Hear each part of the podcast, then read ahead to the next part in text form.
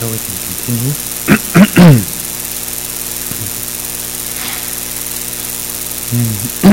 As we will really for the next few days, and maybe for some of the rest of our life. And if we're going to find a way to do it for the rest of our life, it needs to be easy enough that we can actually live our life while doing it. This being present sounds simple enough, and it's not a matter of doing. In one sense, it's more of a matter of a willingness, I would say.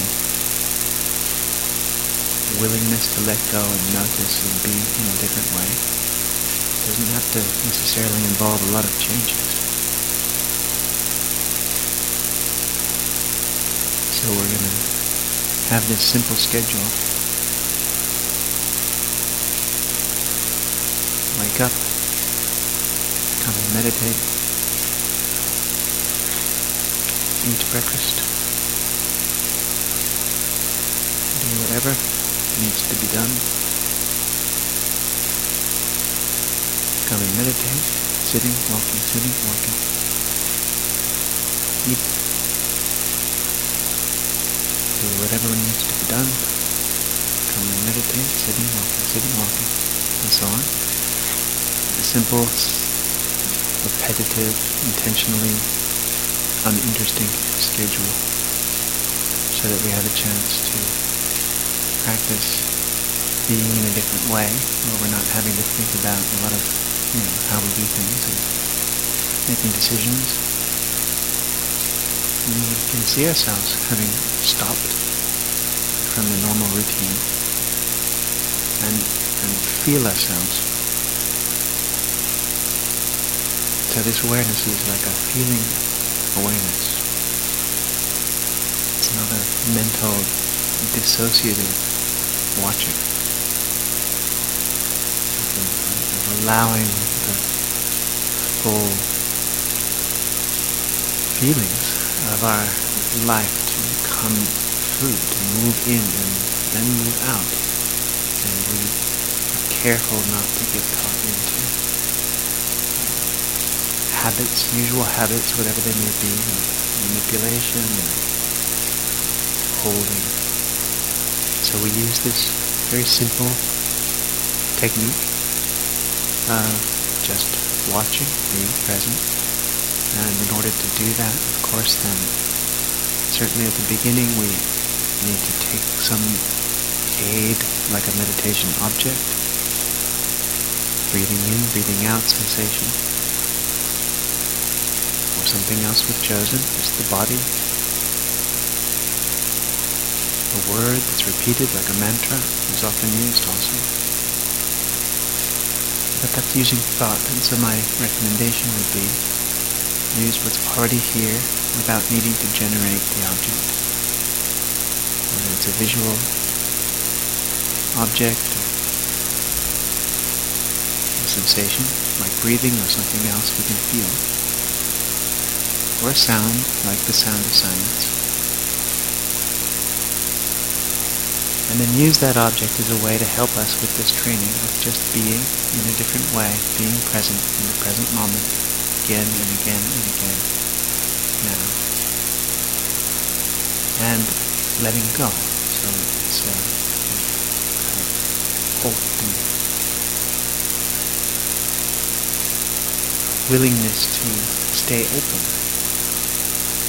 It's an inclusive awareness rather than an exclusive awareness, an inclusive concentration rather than an exclusive concentration. We don't need to move everything else out and just concentrate or be aware of one narrow thing, one narrow point. But all of it becomes the point. It can all be included because it's what knows all of it, which is the point. So we don't have to change. We can just sit. And then when the suffering is noticed, good. You want to really see how that happens. Witness it in this feeling awareness way. How do I make myself suffer? It feels like it's the situation. Is it really? All situations are a mix of pleasant and unpleasant aspects. So is it just particularly unpleasant aspects? What is it making us suffer when we know that we're suffering? What's creating the stress? And practicing just being. By using meditation format, sitting and walking. And then when it's time to have your own time, do whatever you do, but don't get involved maybe in thinking. So no reading, no devices. Take a walk along the roads here, or through the forest paths, or just sit on a chair in the warmth, and keep conscious. We're learning how to do this so that we can continue when the retreat is over. We notice that the mind that sees, the mind that feels, that knows, is actually always already okay, it's always here, doesn't take sides, it includes. Practice recognizing that, becoming familiar with it, and staying with it.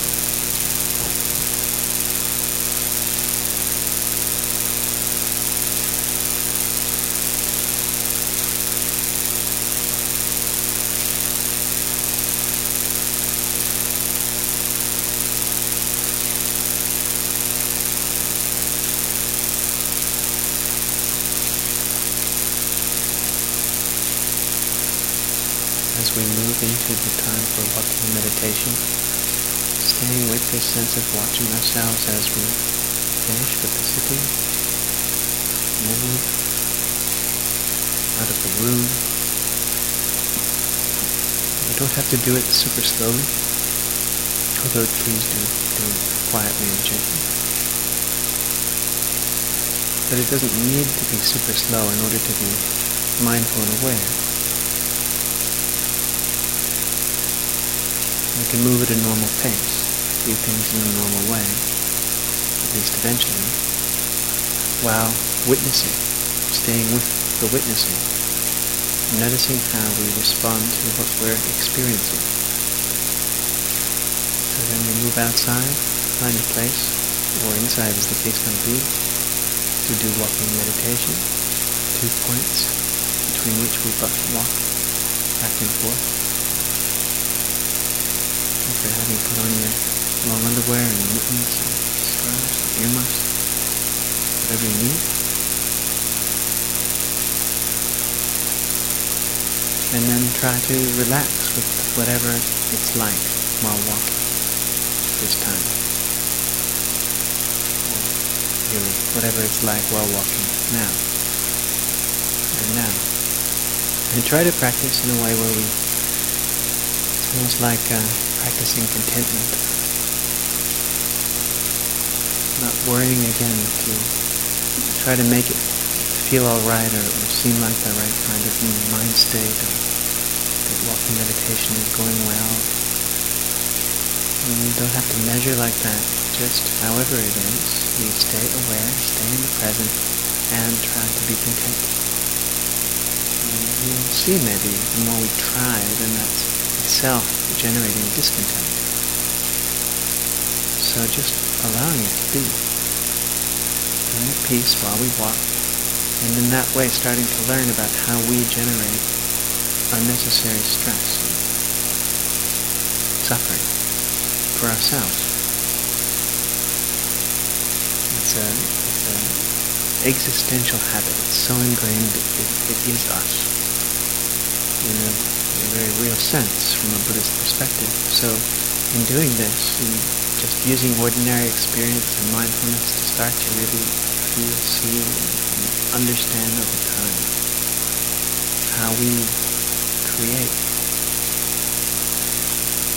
dukkha by pushing, pulling, avoiding, going for. This is practicing the path to freedom by noticing what it's like. First recognizing that we are not free, and then seeing something that we're doing to ourselves. It's not actually the cold, or the form of the retreat, or the situation in our life we're worried about, or something else. It's right now, again and again and again, right now, our response, our reaction, our way of being with this set of moods, perceptions, thoughts, as well as sensations, physical, sight, sound, smell, taste. So we walk. You sit, and there'll be a bell. The banner will ring. At just before 3:30. We'll come back and sit, and there'll be dialogue or questions after the next sitting until 5.